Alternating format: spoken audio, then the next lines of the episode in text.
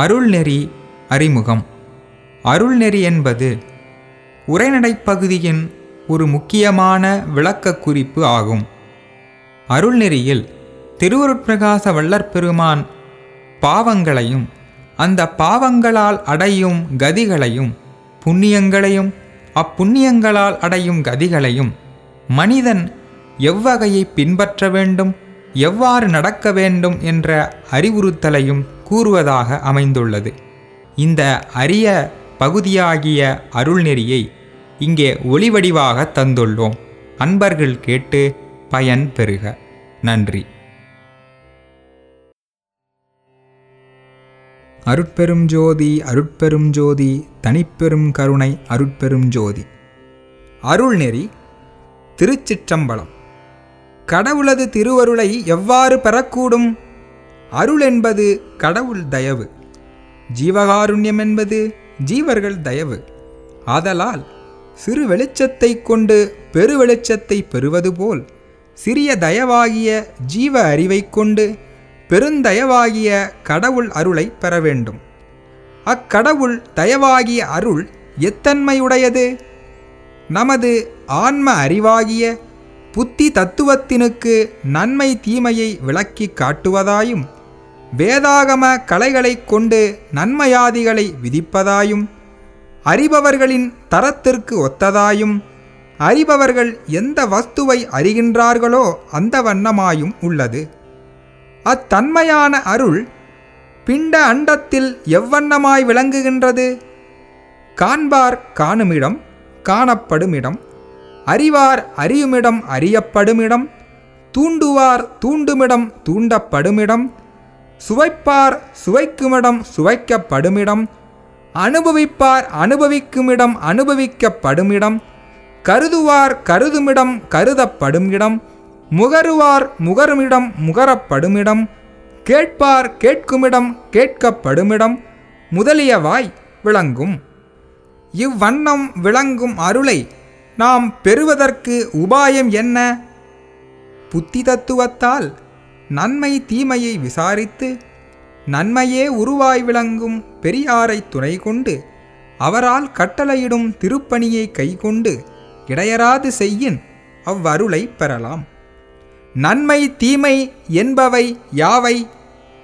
நன்மை தீமை என்பவை புண்ணிய பாவம். புண்ணியமென்பது ஆரம்பத்தில் செய்வதற்கும் அனுபவிப்பதற்கும் முயற்சிப்பதற்கும் துக்கமாயும் பின் சுகமாயும் விளங்கும். பாவமென்பது ஆரம்பத்தில் சுகமாயும் பின் துக்கமாயும் இருக்கும். புண்ணிய பாவங்கள் நம்மை எவ்வாறு அடைகின்றன? மனம், வாக்கு, காயம் என்னும் மூன்றினாலும் அடையும். மேலும் மனத்தினிடத்தில் நால்வகையும், வாக்கினிடத்தில் நால்வகையும், சரீரத்தினிடத்தில் நால்வகையும் ஆக 12 வகையாய் நம்மை அடையும். அவை யாவன? மனத்தினால் பரதாரக மனம் பண்ண நினைத்தல், அந்நியருடைய சொத்தை கிரகிக்க நினைத்தல், அந்நியருக்கு தீங்கு செய்ய நினைத்தல், முடியாத காரியங்களை நினைத்து அக்காரியம் அந்நியர்களுக்கு முடிந்ததை நினைத்து பொறாமையடைதல். இவை நான்கும் மனத்தினால் செய்யும் பாவங்கள். வாக்கினால் பொய் சொல்லல், கோல் சொல்லல், புறங்கூறல், வீணுக்கழுதல். இவை நான்கும் வாக்கினால் உண்டாகும் பாவங்கள். தேகத்தினால் பிறர் மனைவியை தழுவுதல், புசிக்கத்தகாத வேதவிரோத ஆகாரங்களை புசித்தல், அந்நியர்களை இம்சை செய்தல், தீங்கு செய்கின்றவர்களை தடுக்காமல் அவர்களுக்கு உபகாரம் செய்தல். இந்நான்கும் தேகத்தினால் உண்டாகும் பாவங்கள். இவை போன்றவைகளை தவிர்த்து அந்நியர்களுக்கு நன்மை உண்டாக நினைத்தல், பொறாமை அடையாதிருத்தல், அந்நியர் சொத்தை தனதாக்க எண்ணாதிருத்தல், தனது மனைவி தவிர அந்நியமான பெண்களை தாய், சகோதரி முதலியவர்களாக சிந்தித்தல். இவை மனத்தால் வரும் புண்ணியங்கள். பொய் சொல்லாமை, கோல் சொல்லாமை, இன்சொல்லாடல், தோத்திரம் செய்தல். இவை நான்கும் வாக்கினால் உண்டாகும் புண்ணியங்கள். அந்நியர்களுக்கு தீங்கு உண்டாகுங்கால் விளக்கல் முதலான நன்மையான கிருத்தியங்களெல்லாம் தேகத்தால் உண்டாகும் புண்ணியங்கள். அறிந்து செய்த பாவங்களும் அறியாது செய்த பாவங்களும் எவ்வாறு நீங்கும்? அறிந்த பாவங்கள் செய்த பின் தனக்கு பாவம் செய்ததாக எவ்வகையிலாவது தெரிந்த பின் நாம் பாவச்செய்கையை முன்னமே தெரிந்தும் மோகத்தாலும் மறதியாலும் அபிமானத்தாலும் அகங்காரத்தாலும் செல்வ செருக்காலும் தாக்ஷண்ய உடன்பாட்டாலும் உணவு பற்றியும் புகழ் பற்றியும் வழக்கம் பற்றியும் செய்துவிட்டோமே என்று பச்சாதாபப்பட்டு பெரியோர்களை அடுத்து அவர்களால் நியமனம் செய்யப்படும் பிராயச்சித்தங்களை கைக்கொண்டு அவ்வண்ணம் இச்சரீரத்தை தவத்தாலும் விரதத்தாலும் இழக்கச் செய்வதும் அன்றி யாத்திரையாதி மேற்கொண்டு புண்ணிய ஸ்தலங்களில் சென்று வசித்து இயன்ற அளவில் அன்ன விரயம் செய்தால் நீங்கும். மேலும் சத்தியற்றவர்களாயும் வார்த்திகர்களாயும் உள்ளவர்கள் மகான்களுக்கு தொண்டு செய்தால் நீங்கும். மகான்கள் நேரிடாத பட்சத்தில் பச்சாதாபத்துடன் பாவ காரியங்களை செய்யாமலும் பாவிகளுடைய கூட்டத்தில் பழகாமலும் திருவருளை சிந்தித்து அவர்கள் தரத்திற்கு ஒத்த தெய்வங்களை சிந்தித்து கொண்டிருந்தால் நீங்கும்.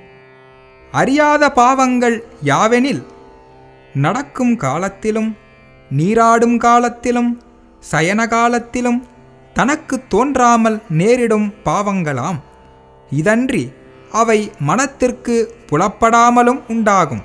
இவைகள் யாவும் தினஞ்செய்யும் ஜபத்தாலும் பாராயணத்தாலும் ஸ்தோத்திரத்தாலும் விருந்து உபசரித்தலாலும் தெய்வம் பராவலாலும் நீங்கும். பிராயச்சித்தம் முதலியவைகள் செய்யாவிட்டால் பாவங்களால் அடையும் கதி என்ன? மனத்தால் செய்யும் பாவங்கட்கு சண்டாலாதி சரீரம் உண்டாகும்.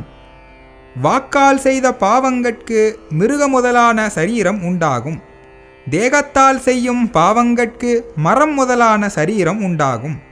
வேதாந்திகள் பாவம் முதலிய கருமங்களும் புண்ணியம் முதலிய ஏதுக்களும் நமக்கில்லை, நாம் சர்வசாட்சி என்கிறார்களே, அதென்ன? தேக வாசனை, இந்திரிய வாசனை, கரண வாசனை, பிராணவாயுவின் செயற்கையில் உண்டாகும் வேறுபாடு முதலிய நன்மைகளில் சலிப்பற்று ஆகாரம், நித்திரை, பயம் முதலியவைகளில் தாம் சலித்தும் சோர்ந்தும் திடுக்கிட்டும் இல்லாமல் நிவாத தீபம் போல் விளங்கும் ஜீவன்முத்தர்கள் சமூகத்தில் பாவ கிருத்தியங்கள் நடவா புண்ணியங்களும் பிரயோஜனம் பற்றி செய்யார்கள். பொன்னும் ஓடும் சரியாக காண்பார்கள். அத்தன்மையுடைய நித்திய முத்த சுத்தஞானதேக சித்தர்கட்கு பாவ புண்ணியமில்லை என்று அவர்கள் சொல்ல வேண்டியதில்லை, நமக்கே தெரியும்.